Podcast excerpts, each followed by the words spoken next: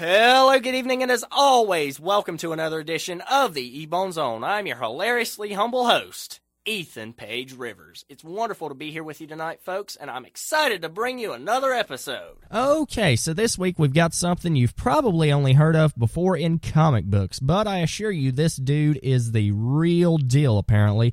This seemingly nutcase guy's name is Elaine Robert, and I know what you're thinking. Don't even know what he did yet. How am I supposed to think he's crazy? Well, the answer to that is when you think about it, it's actually pretty simple because this man got up the nerve and thought, hey, maybe I should climb a 754 foot tall building without any safety stuff.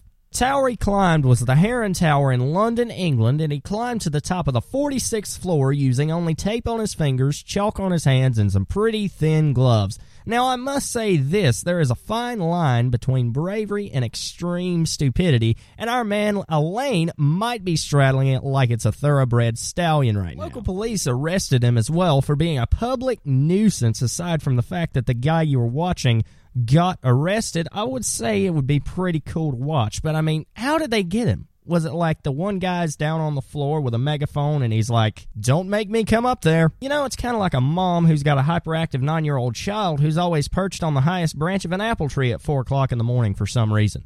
Another thought I've got is like, what if the police climbed up there with him? If this is the way the situation played out, I would say that the person that's going up after him technically assumed the role of Dr. Octavius in Spider Man 2. You know the scene where they're climbing up the clock tower? Come to think of it, that would have probably been a pretty cool sight to see. Well, when you know not for anyone who's afraid of heights. You know what? Speaking of that, I can handle heights until it gets to that point of no return. Until it gets to the point where you know you messed up by agreeing to walk across the swinging bridge at Grandfather Mountain that happens to be overlooking a horrendously deep canyon with nothing but a blanket of trees at the bottom. And all you can do when you look down, even though being explicitly told not to multiple times, is tense up an inch along the railing like a half asleep sloth while an enormous gaggle of people form behind you it'd be best not to question how I know so much about that. I just I just do, okay? All right, so the point is heights really aren't my friend. So if you'll if you don't mind, I'm just going to stay right here on the ground with my audio equipment and my perfectly satisfactory ability to look 5 feet 9 inches down at the ground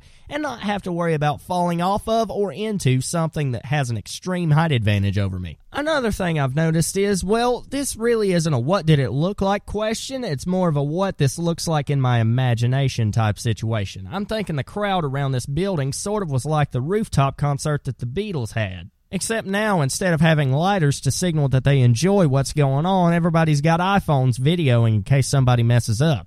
As far as my opinion on this goes, I think it's very incredibly stupid. My goodness, man, what were you thinking? You could have been killed. Also, I'm honestly impressed by the fact that he probably knew that already and climbed that humongous mass of metal, screws, glass, and office supplies anyway. So, as you may be able to tell, I'm slightly conflicted about this. Bottom line is, he told Sky News he wasn't crazy. I believe him simply because, hey, somebody's got to do it.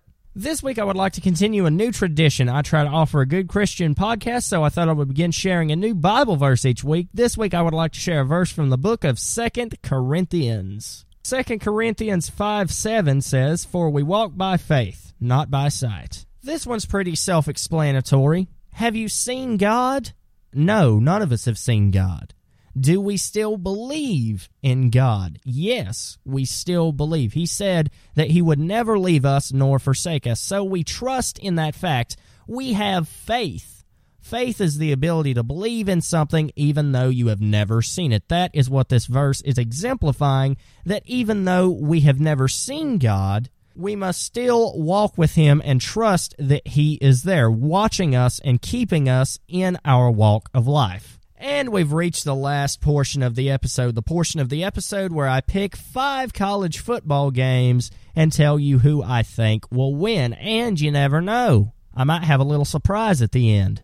First up, we've got Alabama and LSU. I'm going to go with Alabama on this. Hold on, wait a second, you got me. I'll have an answer. Just calm down.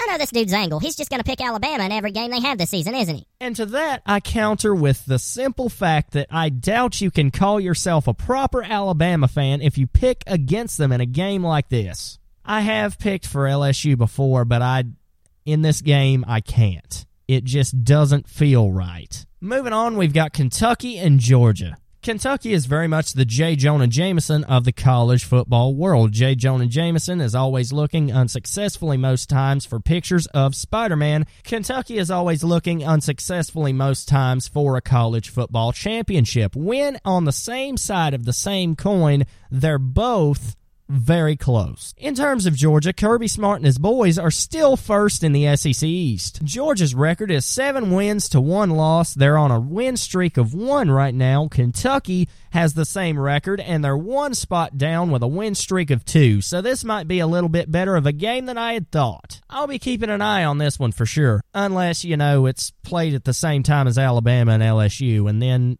I can't. As far as the next game goes, Clemson and Louisville, I'm going to have to go with Clemson on this. And we get to the next game, West Virginia and Texas. I was originally going to pick Texas on this until I basically pulled the rug out from under my own legs by trying to look at the rankings for another team and another conference, and then the entire NCAA pulls up. So I go and scroll to the team that I'm trying to look for, and on the way there, I find out that West Virginia is first in the Big 12. But Texas is only two spots behind them, though, with the second spot being occupied by Oklahoma.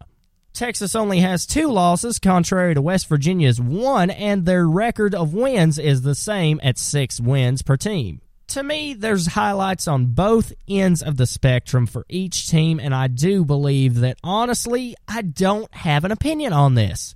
I know that you're used to me saying I do believe and then giving my opinion, but I honestly have none right now. So I'm just going to leave it up to chance, and whoever wins, wins. I don't really care. I'm just a I'm a happy man either way. And here comes that little surprise I was talking about. Up next, we've got the Boston Celtics and the Indiana Pacers. I know I don't know much about basketball. I know I'm not that credible of a source when picking it, so just just go with the flow, all right? Even though Gordon Hayward has been out basically the entire season because of that ankle injury, I still believe that the Celtics have the stuff to win it. The Celtics are on a two game win streak right now, and with players like Jayson Tatum, Al Horford, and Kyrie Irving on their roster, I see them showing no signs of slowing down. And that's pretty much all I have to say about that. J. Jonah Jameson got what he wanted. Wanted.